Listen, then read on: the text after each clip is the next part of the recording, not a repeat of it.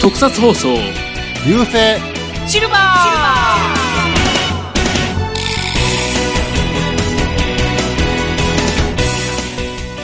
こんにちは、フェザーです。えどうもヤングマンミキヤンですなんか入れてきたぞ。入れてきた。はいワイルドカ、ルトえー、特に何も思いつきません。藤持です。よろしくお願いしまはい、よろしくお願いします。す。な、なぜ今ヤン グマンいやもう俺らのヒーローやからねうんはいまあは本当のヒーローやまあからはいうーんここで時事ネタ入れるかっていうか、もうこい。れ、ううん。ーん、放送、配信するときには、だいぶ古くなってるぞ。ままあまあねそうね。あまあ、まあ、まあいや、うこんれ以上広げないでおこう。はいここはまあここはねまあ、時事といえばですね、あの、劇場版仮面ライダーアマゾンズが公開されたっていうタイミングなんですよね。はい。うんはいはい。これ撮ってるときはね。うん。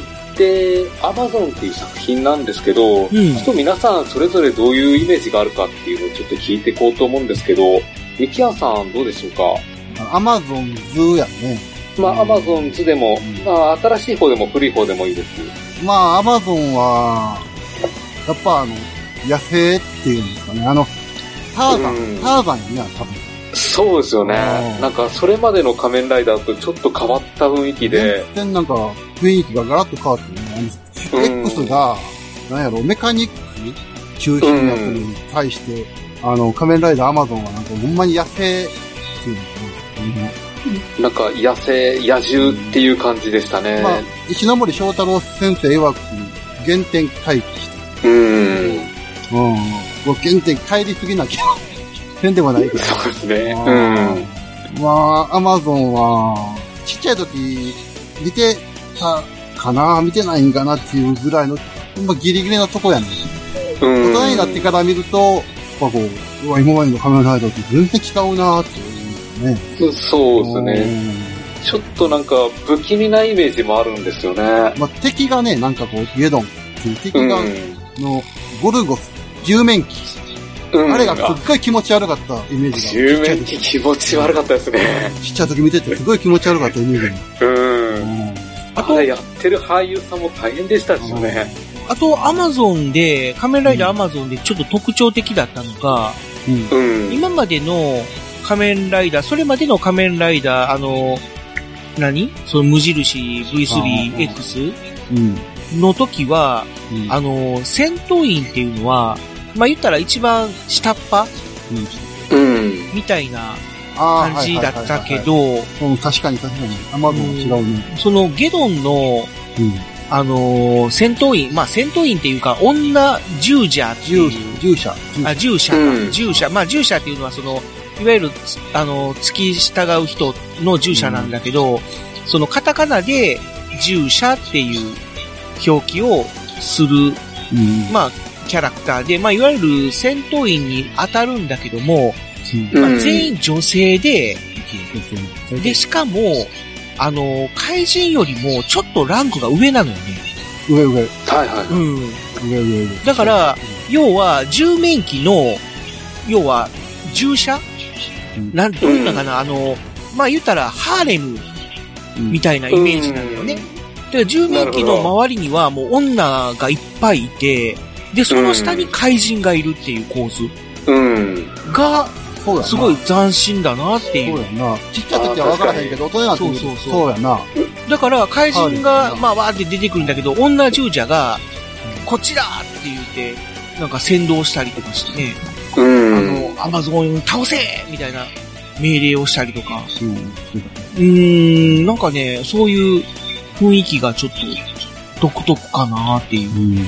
うん。言われてみれば。まあだから確か原にそうですね点回帰と言いつつ、やっぱりちょっとこの、あた目新しさうん。っていうのをすごい押し出してきてるあラそイこらダー辺はややっなぱってすいう。ごい、平山さんのアイデアやと思うねんだけど、すごいな。ああーまあ先生は最大やわ。いや、もう、もう、ほんまに。うんあと、アマゾンズでね、まあこれは、まあスーパーヒーローファクトリーでも言うたけど、どうにかこう、十面機とか出してくれへん。あ。うーん。まあ、ゼロ大抵でいいから、ゼロ大抵でいいから出してくれって思うよね無理なんかなそうだ。どう今の話の流れだと難しいんじゃないですかただ、まあ、中途半端にちょっとそういう、例えば、あのーモグラだっての僕、うん、ね、怪人がそうそう、出てくる。仲間だったりってういう。ん、なんかこう、もう一つパッとせえへん ね。せえへんっていうか、ななんやろまあまあ、だからパッとせえへんかどうかっていうのは、まあそのせ、 えへんっていうミかキアンの好み的なもんもあると思うし、どうしてもやっぱり、ミキアンは昭和信者やから、 うん。まあ、平成の作品は全部パッとせえへんっていうのもあるんやろうけども。うん。まあ、中た途だやっぱやるり、、やることが中途半端っていうのもある。だから、あこの、ー僕ら、アマゾンっていうな、なんでアマゾンが最後につくのみたいまな。あ全部、それ全は部、全部アマゾン。あるけども、まあだから、なんていうのか、そのオマージュが中途半端っていうのは確かにあるわな。そうお前がちょっとうん。やるんやったらもうやれよ。やるんならやれよ。うんだから別のライダーにするんやったらもう完全に別のライダーにするか、だよね。だって、うあんなた仮面ライダーアマゾンを使うんでやれば、そこまで、やっぱし、やらんと、なんまあかまこあまあ。う、習あ慣で終わるよ。まあ、俺だけの意見かもしれないけども、ー。いや、ただ実際にに、人気があって、ね、劇場映画化されてるぐらいやから、うんまあ。まあ需要はあるそう需要はあるんだろうけど、うん。まあだから今の時代に合わせたアマゾンなんじゃないのうん。まあ、まだまだアマゾンにせんでも、それやって他の、なんとか仮面ライダー、なんとかいや、だからそれはもうやっぱりそのアマゾンがスポンサーになるから、あ、アマゾン、いや、アマゾン、仮面ライダー、アマゾン、アマゾンズでいいんじゃないっていう。そうですかね。考えが安易やし、やるんやったら、だからとことんやる。うん、いや、多分あのー生命が必死でもがきながら、必死で生き抜こうとする姿を描こうとすると、やっぱり仮面ライダーシリーズの中ではアマゾンっていうイメージが強いんじゃないですかね。だからアマゾンを持ってきたんじゃないですか。そういう話にしようと思ってのアマゾンだと思うんですよ。まあ、ね、文句ばっかし言うことじゃないけど。うん、そうですね。 まあまあ、文ちょっ句っていうか、文句っていうかな、愚痴、愚痴っていう、なんていうのまあ僕は何とも言えないところではある。と。そうですね。まあ、ところでですね、えーっと、今回はまあちょっとそういう話ではなくてですね、うん、違いますね。えーっと、うん。特撮俳優さんの中で、えーはいその中でもですね、うんえーその後声優としても活躍している方を取り上げて話してみようと思います。全然アマゾンと。ガラッと変わるんですけど。ちょっとまあ、時事ネタを取り上げていこうかと思ったんですけどね。配どう信がどうやっいつにてなアるかマはゾンとちょっ繋がってるのかがわからない。全くアマゾンとは繋がってない。今、今の話ですから。はあ、まあ、ことりあえれずそがの決して声優ですね。 30年前に録音されたテープじゃないということを、ちょっと知ってもらおうと 思って。はあ、まあ、これで、あの、それいっぱいおるよね。まあ話は、そうなんですよちょっと戻るけど大勢いるんですよ。うんいっぱいおる。多分ちょっと大勢いるんで、全部は取り上げきれないんで、今回はとりあえず3名だけ選んで、や、話してみようと思います。はい。ちょっとまあ、漏れた方はまあ、いずれの機会にということで考えてますけど、うんはい。そうだね。ということで、始めていこうと思います。うん。ははいい。よろしくお願いします。よろしくお願いしますお。願いします。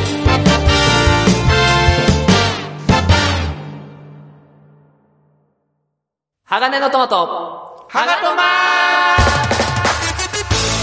鋼の絆へ届けよう目指すは太陽トマト色元気に登場愉快な仲間東海ザープロジェクトが愛知県東海市からニューウェーブを巻き起こすラジオ。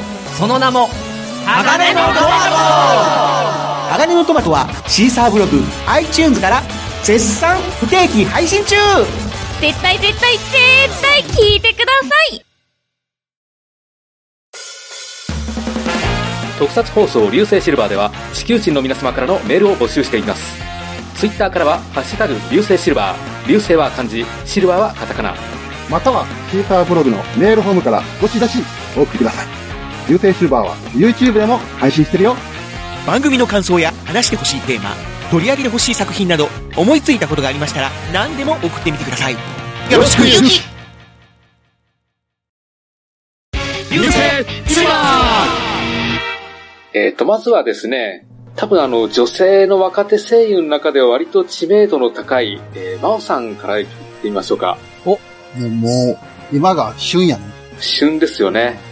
もうね、人気声優と言っても過言ではうない。ん、過言ではないですよね。うんで、特撮デビューは、まあ皆さん知ってると思うんですけど、海賊センターゴスゴーカイジャーのゴーカイイエローですね。はい。そうだねえー一応、その時は、一日真央という名前のお名義で、まあ、出演されてましたね。やってましたね。で、まあやっぱりゴーカイジャーの時、アテレコ作業っていうのがやっぱりあるわけで、はいはい。で、そのアテレコ作業の時に、えっ、と、声優業へのきっかけになったんじゃないかと思うんですけどね。そうですね。一応、その、ゴーカイジャーでのアフレコ経験が、まあ、声優になる、まあ、きっかけというか、うん。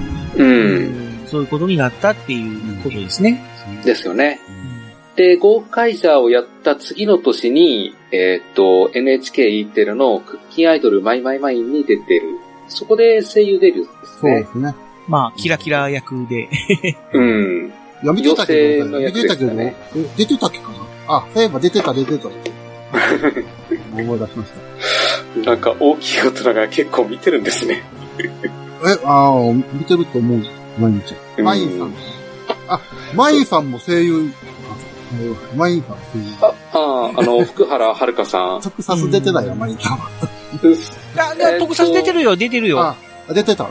うん。あ、特急じゃ出てた。そうそうそうそうそう。あ特急じゃ出てた。特急ジャーの劇場版ですよね。あ最近では、なんかこう、声があるとかっていう本当に声ガールで主役やってんですよドラマねで。主役やってますね。うん。なんだマインさだんからもう、うん、彼女も、まあ、今後声優として頑張っていくのかなっていううん。感じですけども。うんまあままあ、まあ、マインさんはまあ、気になるあ、またまた彼女の話は、 また。 そうですね。まあ、とりあえず、まあ、うん。う真央さんはまあその後ってなるとやっぱり特急ジャーの劇場版でちょっと出て、特急じゃんで、。その後特急ジャーの劇場版、あ、真央さんも真央さん、あの、ちょっとだけ声出てたんですよ。敵の声かなんかやってた。なんだっけ特急じゃんって出てたっけうん、出てえーっと、なんていう役だったかな役の名前あるのかなえーっと、福原遥さんの役の、たはいはい。なんだっけな、セットで出てたような、えーっと、なんだっけな、あれは。名前が出てこない。ほら、ちょっと今、ウィキペディア見て調べてるんですけども、いや、フィギュア、フィギュア、特急じゃ、あー、出た出た出た。えーっと、パスコ。パスコ。はいはいはい。あ僕ちょっとわかんないんだけど、まあ、そのパスコっていうキャラクターが出てきて、まあその声をやってたってことですね。そうですうね。んで、その後が、キューレンジャーのキューレワンジシャーピンク役ですね。ね、ラプター283。うん。この283ってどういう意味かわかりますあ、わかんないです。ミキアンはうんこのラプター283の283っていうのは、わかんないまあね、変身したらワシピンクになりますよね。えワシっていうのは何でしょうフィギュまあうんまあ、と鳥ですよね。えうん。鳥には何が生えてますか羽羽をもっとこう別の言い方すると。ア。うん。翼そああ、う。そうつばさかわからへん。こで283。れ、そういうこと8、8、23、謎の人と一緒でわからへん。 いや、8823はわかるでしょう。はやぶさでしょう。はい。まあ、そういうことで。ああ、そういう、そういうネタだったんです ね。俺、初めて知った。初めて知った。はい。まあ、そういう、ね、えー、声優もやってるというう。ん。そうですね。声優さんとしては、まあ本当にいろんな作品出てるんですよね。最近ほんまにね、ね俺が見るアニメ見るアニメほとんど出てたから、うん。もうあ、また出てんねやって、うん思ったんやね。出てますうね。でも、それといってね、俺の中で一番こう、アニメで何が印象的かっていうのを、あんまり出てこないのも寂しいんです。ああ、そうですね。いや、でも、うん、それはミキアンが、なんていうのか、ハマってないからっていうのもあると思うよ。だって、ね、あの、ひなこノートなんて結構人気があったから、ね、その、ひなこノートの主役のひなこちゃんうん。なんかやってたら、わーとかって喜ぶ、うん、人もおると思うし。まあまあ、それはおるよ。そうですね。うんちょっと自分があの、真央さんを初めて生で見たのが、うんえっ、と、漫画タイムキララフェスタで、えっ、と、学校暮らし、あああ、はいはいはいはい。の時真央さん初めて見たんですよ。学校暮らしにも出てましたね。あのね、ええ関西しかやってないと思うんだけど、月曜日の夜にね、マンパっていうのをやってるの。関お西で。ー。あ、あアニメばっかし集めた深夜、深夜でね、やっとるんだけど、それの顔出しで出てる。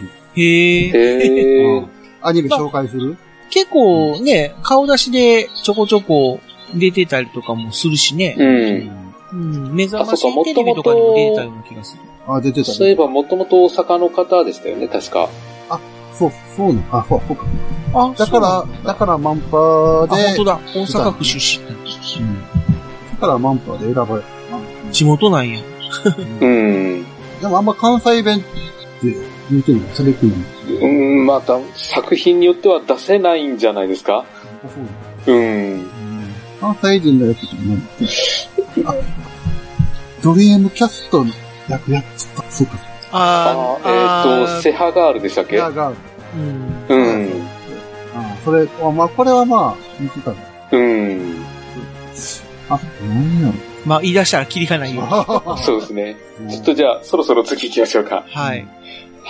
次はですね、やっぱりもう有名どころで、小山力也さんですね。あうん。まあ、小山さんは、俺の中では、まあ、直殺はまあ、仮面ライダーブラックアル霞うの城ん。今日もう、なんと言ってもですね。うん俺。の中で、やっぱりあれやね、ー何ジャック・バウアー。ああ、そうです ね。ああ、そう、特撮じゃなくて吹き替えの方行っちゃったのか。うんまあ、特撮ではだから仮面ライダーブラック RX の霞の女王。うん、まぐらあいしね、あくとら、いしか俺の中ではパッと出てこうへんねんけど。うん。あうの、んちょい役っていう形では、その、メタルヒーローシリーズの、うんえっ、と、なんか、ウィンスペクターとか、うんソルブレイン、エクシードラフト、あうと、ん、ジャンパーソンとか、ブルースワットとかにも出てたらしいね。ほう。ああ、結構出てますね。まあ、その、ちょい役だけど。うんうん。ちょっと来歴が結構面白くてですね。うん。えーっと、まず、大学を出て、はえーっと、俳優座に入るんですよね。あ。ああ、はいはい。で、その、研究生時代、えーっと、うん入団1年目の夏に、えーっと、仮面ライダーアレックスのオーディションの話が来て、うんで、そこですぐに霞の条約に抜擢されたそうなんですよ。はあ、はあ、はあ。だから、あの、1988年の春に俳優座に入って、うん。その年末にはもう RX の撮影に参加してるってうんい早う、もう本当にスピード出世みたいな感じなんですよ。うん。はいはい。うん。で、もう初めて撮影されたのが、RX の第17話のラストシーン。これがなんか本当に特撮デビューみたいなんですよね。うん。で、実際のまあ放送話数としては、あの、15話の撮影が先なんですけど、うんうんまあ先に撮ってたのは17話が先みたいなんですよ。ああ、まあ、よくある話ですね。うん。うん。で、まあ、高校時代からなんか空手やってたみたいで、うんアクション撮影は結構得意だったんですよね。へえ。うん。で、面白いのが、あの、RX に敵役でマリバロンっていたじゃないですか。はいうはいん。で、マリバロン役の高畑淳子さんが、あの、大学の先輩だったそうなんですよ。へえ。だから、あの、時々なんか話して仲良くしてもらったみたいなんですよね。ああ、そうなんだ。あ、そうなの。うんう。ん僕が知ってる小山力也さんのエピソードとしては、あのー平成仮面ライダーで、仮面ライダーディケードっていうのがあったでしょありましたね。う。あの、仮面ライダーディケードの中に、その仮面ライダーブラックの世界とか、ブラック RX の世界っていうのがうん。出てきて、行きました、行きました。で、あのーえーっと、倉田哲夫さんが出てきて、はいはい。二人出てきて、 まあもちろうんん合成なんだけど、そうそう、RX、えー、ブラックの世界の、えー、南光太郎と、RX の世界の南光太郎が二人出てきて、うん。で、おののがまあ、変身するっていう、まああの、有名な、うまあん。名シーンが出てきたわけなんですけども、神、神会やって言われてる。ん で、その、RX の世界の方に、うん。霞の城として出演してほしいというオファーがあったらしいんですよ。ほうほうほう。ただ、もうその時には、小山さんはもう声優として活躍してたから、まあその時にやっぱり声優たるものを顔を出しては夢を壊すっていうことで、オファー断っちゃったらしいんですよね。 あ、そうなんですか。確か後で後悔してるって言ってました。そうそうそう。それを ね、後ですごい後悔されたそうで、出ときはよかった、あの時、とかって。ああ、もう出とけ。思うよ うん。まあまあ、でも、まあ確かにね、そういうやっぱり声優っていうのは、まあその顔を出さずにっていうか、まあ今は、それこそやっぱりもうアイドル声優とか出てきてもう、バンバン顔出しとかもしてるんやろうけども、この、だから2009年当時というのはそう、そういう気持ちがあったんですよ。なんかね、その時はそういう気持ちが強かったらしくて。うん。まあまあやっぱり、いろいろともうその当時からもね、ジャック・バウアーとかしてたから、うん。バリバリジャック、バリバリジャックバウアー。ねえ、だから、まあそのジャック・バウアーの声がこんな顔かよっていう風に思われたくないっていうのはあったんかなわかんないけど。ああ。いや、でも、ファンとしてはやっぱ出てきてくれれば盛り上がりましたよそうね。だよね。まあ、ただ、うん。その、後悔したって言ってたから、もしまた、いずれそういう、あうんの、。霞の城として出てほしいっていうオファーがあれば、あ出る、出てくれるんじゃないかなっていうあ、出てほしいな。 期待倉を田さ込んってめて。結構出てるやんか、平成のライダー。き結構いや結構出てたっけ結構ええ映画版も何回か出てきたよ。ああ、はいはい、映画にそう出ましたねはいはもい出ましたね。うんうん。また、今度はそういう機会がね、来たらそうや、だから、要は、東映がオファーを出せばいいんですよ。うん。そうやね。公平はほんまの、いや、やっぱり小山さんがいくらね、本人が出たい言うても、オファーがなければ、でも一回オファーを出して断られてるから、うんえーそうそうなかなかだからしづらいっていうのうもあーるんん。かそう。だから、うんなんかそれまあまあ、は、でもまだ、ごめんなさいつながりはあるから今出たいですよ大丈夫じゃないですか。うん。あの、白倉さんあたりが一言言えば出てくれるんじゃないですか。ああ、どうだろうな。 うーん。まあまあまあまあ、そういうことでね、また、うん。あのー、霞の城としてな。ね。そうなんで出すてよね。ほしいな、っていうのは、うん。ますよね。うん。あ、ちなみにあの、仮面ライダー RX の、はい。あの、26話から37話まで、あうの、ん霞の城出てなかったんですけど、はいはい。でその間は、なんか、俳優座の発表会があったせいで、スケジュールが重なったせいで参加できなかったっていう、それだけの理由みたいです。ああ、なるほどね。だからその時期はちょっとスケジュール重なってるんでっていうことでシナリオの方に頼んでうん。出さないようにしてもらったみたいなんですよね。うんそうなんかこう、な負傷したみたいな感じで出てこへん。うん。うん。まあ、当時は、その事情わからない。あそういう事情だった。うん。だから、ね、やっぱり、仮面ライダー初代、ノーマル、えー無印仮面ライダーでいう、滝みたいな位感置じづで。けだから、うん。何かこう、またね、そういう、 そういう役割で出てきてほしいよね。ねうん。うん。まあ声優としていやでもももちろんもう今はね、もう、うんキャラクターを演じられてて、そうですね。やっぱ自分としては海外ドラマの吹き替えのイメージ強いですね。まあ、ジャック・バウアーとか、まあそうありますけども、まあでもあ結構、と、あの、ER のダグロスですね。あの、小児科の先生。はあはあはあはそういう役も、えーっと、ジョージ・クルーニーの吹き替えですね。あ、なるほど。うん、そういうのもやってたんですよ。どっちか言うと、海外の方の活力が多い。うん。まあでもやっぱりアニメの方でも、その、やっぱこの人の声は、その、小山さんでないとっていうのはやっぱりあると思うし、まああの、さっきのフェザーさんも言ってたあの、フェイトはいはい。で出ますよね。あキャラクターの名前がちょっと出てこないけど。うん出てこない。あ、えー、っと、あれ出てこない。キャラクターの名前。なんで、なんかこう、女性みたいな名前。女性みたいな名前あれ出てこない。ああ、やっぱ、下調べしないで録音するとこんな感じですね。まあ、俺の中では。えーとあれあれ、えーっと、キリ、キリツグ あはいはい。の声、やっぱり、すごいいいですよね。うん。もう、なんていうか、やっぱり男も惚れるぐらいの。うん。言ってないか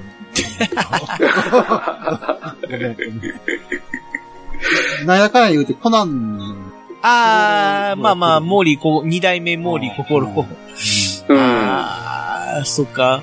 に、毛利心に関しては、やっぱり、ん僕の中ではまだ、あのー、神谷明さんの声が残ってて、ちょっとやっぱり、あのー、二代目ドラえもんみたいに未だに違和感があるのが拭えないっていう部分もなきにしもあらずなんだけど、あー確かに。じゃあ、あの、文豪ストレイドックスの福沢諭吉なんかもやってますし、あー、パッと出ちゃう。うんじうんあの、ポプコ、ポプテピピックのポプコって言ってもすごく限定的なんで、まあね、 一回切りやし。うん。そうですね。あ、ちょっと時間もなくなってきたんで次行きましょうか。はい。で、3人目がですね、えーっと、まあ、やっぱこれも、そう大御所なんですけど、曽我町子さんですね。わー、もう大御所中の大御所。超、超、大御所超、。超、超、超、超が、超が100個ぐらいする。まあ、そのまちこさんはちょっと、最近の若い子はわかんないというか、知らない子がやっぱ多いだろうね。うん、そうなんですよ。自分もまあ、ちょっとどこまで知ってるかっていう感じなんで、デビューが、えーっと、レインボーマンなんでしたっけそう、あの、実写のデビューはレイン。はい、はアニメの方のデビューは、宇宙パトロール隊い、はい。ジム。でも、こそれよりも、やっぱ、お化けの Q 太郎の Q ちゃんうん。が一番インパクト。そうですね、まあ Q 誰もがちゃん。うん誰もが知ってるっていうか、まあ今の、だから若い人がどれぐらい知ってるか分からへんけど、俺らぐらいの年やったらもう100%知ってまあ、Q ちゃんだったら多分メジャーなんで皆さん知ってるとは思うんですけどね。ああ、でも、天野さんの方じゃないかな、もう、三代目声優。うん。る。天木さん。あ、あま、あまちさんか。あうん。になるんじゃないのかなあ。そうなの。クエスチョン、クエスチョンの方になるのかな。うんうん僕らは、僕ら世代は、あのね、九太郎はね、なんだよね。そうでまあ、す俺ね。俺らが二代目、二代目。。二代目、堀さん。だから、うんその、曽我町子さんがやってた九太郎はもう本当に初代だから、白黒の時だから、うん。もう僕らでも知らないっていう。うん世代まあやか実ら際に、生では見たことない。ハイボーズ。あの、見たこと頭のてっぺんに毛が3本っていうあれですかうんうんうん、そうそうそうそう。まあまあ、歌、歌うと、あかんやん。ううん。んだからお化け音頭が一応、超有としても、あれだけども、その、特撮の方としてはもう、この人はもう、ま、魔女をやらせたら、右に出る人はいないぐらいの、うん。ね、すごい人をやった。そうです。ね。まあ、魔女というか、魔女そうんの名。魔女お、女幹部という女か大、幹部。自分としてはやっぱりサンバルカンのヘドリアン女王がイメージ強いですね。ああ、そうまあ、俺らも、ヘドリアン女王。全ジマン、うん。ハンバルカンのヘドリアン女王。であの人、だから、2作品連続でそう、やった出んだてよるんね。ですよヘドリね。アン女ヘ王ドをリアね、ン女王ね。あのね、えーっと、ヘドリアン女王っていうのは、そもそも、電磁戦隊、えー電子戦隊電磁マンに登場する悪の、まあ、女、幹部というよりか幹部もっていうかもう、う女王やから、狩猟。終了みたいなもんだよね。狩猟やね。うん大狩猟。だけど、そのデンジマンの後番組の太陽戦隊サンバルカンっていう作品で、まあそのヘドリアン女王がいた組織よりもさらに強い組織があって、まあそこに、どういうのかな、もう、や、雇われるというか、うん。でも、でも、蘇生させられるんやな。うんうんうんうだんから、蘇らせて、うん部下にする。部下そうそう部下にした。部下みたいな感じでね、うんまあ言ったらうん自分の下に置くみたいなそう感ですじね。になるんだけども、やっぱり最終的にはヘドリアン女王がこう、メキメキメキっとうん。出てくるっていう。もう存在感がすごすぎるんだな。すごいですよね。うん。もうなんかもう、そのブラックマグマの大狩猟よりも、もうヘドリアン女王の方が、うん。ねうんうん。ほんで、戦隊としてはもうその後、まあ、マスクマンとかにも、まあ、ちょこっと出たりはするんだけど、やっぱり、一番インパクトが強かったのは、えー、十恐竜戦隊10レンジャーの、えー、魔女バンドーラはいはいはい。がもう、この人、もうあの、アメリカの方で、まあ、パワーレンジャーっていう名前で、キャラ替えで放送されたりしたんだけども、バンドーラのシーンはそのまんまこの人出ましたからね。すごいですよあとね。の人はみんなアメリカ人に変えられてるんですうよ、んキャラクター。うん主人。公も敵の、なんていうのが顔出し幹部はいはい。みんなアメリカ人に変えられてるんですけども、うんバンドーラだけこの人が、もうその、そのまんまアメリカでもう言ったらもう撮影してるんですよ。うん。あの、パワーレンジャーで。で、もちろん吹き替えも自分でやってるから、英語で喋ってるんですよ。だからそれぐらい、もう、アメリカでも、もう、この人しかいないと、バンドーラは。もう、オンリーワンですよね。そうそうそうそう他に置き換え聞かないですから。で、やっぱり、そのパワーレンジャーの中で、やっぱり、やっぱりなんていうのかな、スケジュールっていうか、やっぱり、いろいろあるから、うん。まあ、契約が切れて、もう呼べなくなったら、もう、もう、バンドーラを、もう、若返らせ て、で、こう、若いバンドーラにしちゃって、で、それでアメリカ人のキャストに変えたってあーないう。でも、ね、もう若返らせて、全く別人にしないと、もうう、ん。対処、対処できないぐらい、うん。存在感があったから、もうやっぱりすごいんやなっていう。すごいですよね。うん。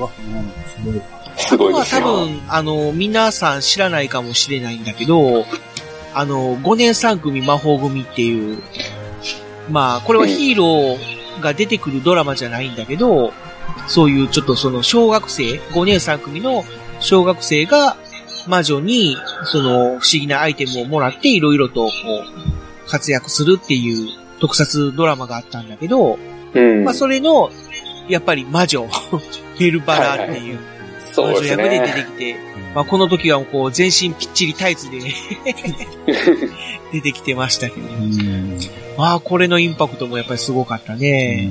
うん。もう、古賀さんはもう、ほんま、安心する、出てきた。そうですね。 ああ、 ああ、古賀さんや。うん。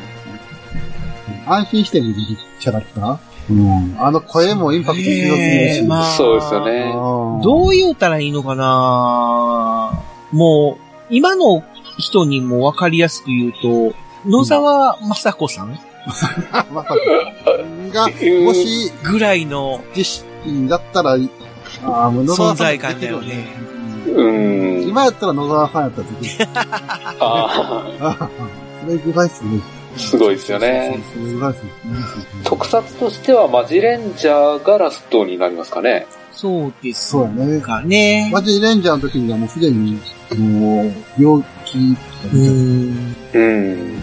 これやってすぐ亡くなったもんね。そうです2006年よね5月に亡くなられた。残念うん。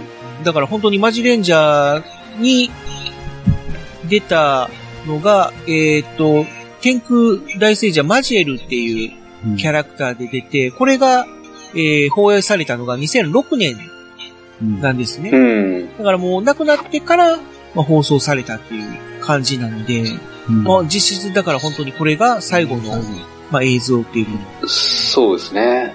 まあ、今でもちょっと思い出深いというか、う見ん。るとちょっと目から汗がほろっと。まあ、実際に見たことがない人もマジレンジャーぐらいだったらね、まあちょっと借りて、見てほしいな。うん。映画版。どういう人かちょっと知ってみたそうですね。ちょっと今からおばきを追いかけるのは大変そうなんで。い。野球は、うん。まあ、マジレンジャーの映画版以外は見てほしいな。うん。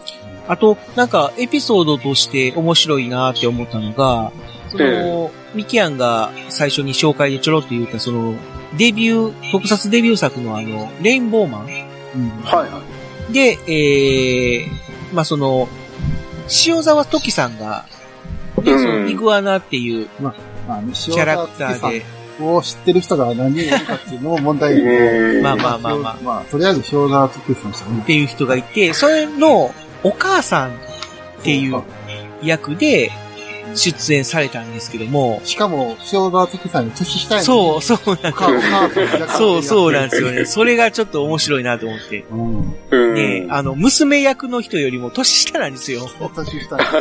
それなのにお母さん役で出たっていう。まあ、当時からどれだけ、そうまあ、そういう、なんか年季の入った人やったかっていう。すごいですね。まあね、まあ語れば、まだまだいっぱいエピソードは出てくるんですけども。そうですちょっとね。時間たがだ、もうそろそろ時間もいい時間なんで。ただやっぱりあの、東映系の役者さんっていうのはやっぱり声優業への転換っていうのがあるみたいですね。うーん、まあ、あーまあ、結構多いかな。うん。まあ、東北。うん。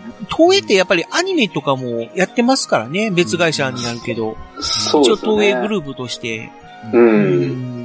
なので流れで、もしかしたら、うんうんちょっとやってみませんかっていうのはあるかもしれない。まあそれもあるそうですし、ねやっぱり、その役者としてうん。は、やっぱりどうしても、やっぱりライバルとかも多いし、まあもちろん声優業界もそうなんだろうけども、うん、ちょっとこう、秀でてる部分がないとなかなかね、その、難しい部分もあるんだけど、まあ声優として、また新たなうん。まあ、道を開拓するっていう人もうんいるんで、まあ、その辺はやっぱり、その、特撮っていうのは、やっぱりアフレコっていうのがあるんで、うん。で、その時にアフレコやって、あ、私もしかしたら声優いけるかもっていう風に思う人も結構いるみたいなんで、まあ、もちろんその、うですね他にもね、えー、特撮から、まあ、そういう声優に行った人っていううのも、ん。ままああ、ね他にもいるんで、ぱまいた、うん。その別の機会でそうですね。そうですね話もできたらなと思いますんでね。はい。ちょっと今回取り上げられなかった人もまだまだいますんで、はい。ちょっとまあまた次回取り上げてみようと思います。また、えっ、と、リスナーの皆さんから何かこそうう、ですねリクエストがあれば、この人の話してよっていうのがあれば、えー、また、送ってほしいですね。ということで、じゃあちょっと今回一旦ここで締めようと思います。はい。はい、ありがとうございました。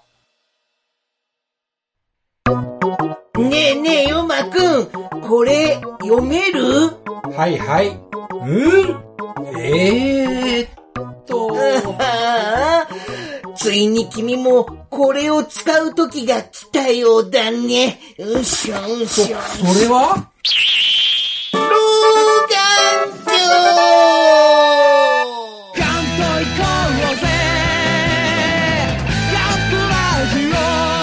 メガネメガネ。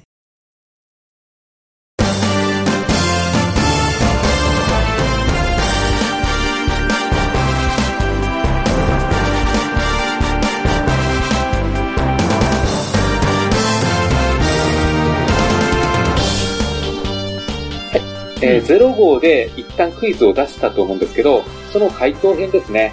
はで、ちょっと改めてですね、あの、0号でやったクイズなんですけど、ちょっともう一度出題してもらえますでしょうか。はい。じゃあ、あの、問題。はいはい。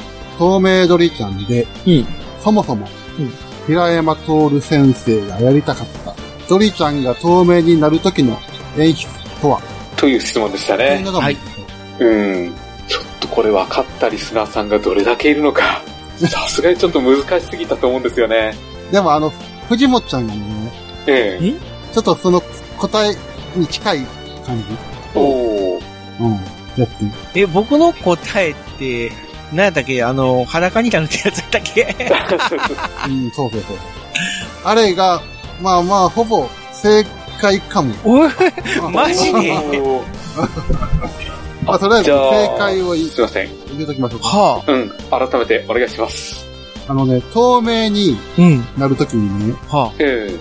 ドリちゃんのね、服が布団と脱げて、ええなおかつ、パンティーも、脱げる。ちょっとした、このエッチ感が、ソウル先生は欲しかった。そういうことです。それは無理だ。マジか。今、ま今あっていうか、それ、ちょっとやってたら、あの、今、放送禁止になってたね。ななってたね。でも一応透明の中で、まあまあパンテが、パンティがポトッと落ちるってことで。うん、あ平山先生、すごい。あ、だからもう平山先生はちょっと、エッジ感が欲しかったです。ちょっとしたエッジ感が欲しかっいや、ちょっとじゃないんじゃないです か、そこまでいっちゃうと。ちょっと過激かな。当時でも過激かなうん。だからこそできへんかった んだよね。ああマジか。ネタのつもりで言うたのに。だから藤本ちゃんって俺は心で思いながら、ほとんどこれちょっと正解に近いでって思いました。はい。はい。そういうことでした。でした。あのーじゃあですね。もうし、ん透明ドリちゃんを深夜枠でやるときはぜひ、その シチュエーションを入れてください。 もう、あの、そうな透んだ明ドリちゃんじゃなくて、透明ドリさんにネット配信でもできるのかど うか。じゃあですね、えーと次のクイズなんですけど、今回改めて出題またお願いできますかはい。じゃあまあ、いきます。はい。はい。問題。回答ラレロで。回答。うおちょ、ちょっと待った。ちょっと待って、回答られ ろそこでもうちょっとわかんなくなってき た。とり、はいとりあえず問題、お問題言願いしいます。はい回答ラレロで、青空明夫さん演じ る、刑事ポポポのキャラクター作りに対して、もう少し、こうやっとけばよかったなぁ、と、平山徹先生が、思ったこととは何でしょうか ます。いやー、これはまた平山徹プロデュースですけども。ダメだ。自分の知識が1ミリも追いつかない。ミキアンテイストが出てきました ね。なんか、スーパーヒーローファクトリーとあんまり変わらへんような感じになっ てますよ。ちょっと、すいません、もうギブアップです。まあ、もうただそまあ、そもそも回答ラレロを説明しないとわからない。そうそうそう、もあれう話が最初から真空空間に行っちゃって るんで。そうですか。まあ、回答ラレロの説明はしとくのいいねっていうか、本当にこの問題でいいのうんまあまあ、いいでしょう。このまいや、別に、うん、ま、はいいです、いいです。注釈なしで行きましょうか。ええ 回答ラレロって特撮に入れていいのこういう特撮じゃないの特撮じゃないのって言われてる。うん。特撮、もう、行きましょう、このまま。面白いから。超人画報っていう、この特撮のヒーローのな、本に載ってるぐらい。まあ、あのー早い話、これも白黒時代の作品 です。い まや、あ、もし、あ のね、に興味のある人は、回答ラレロでググってみてくださ い。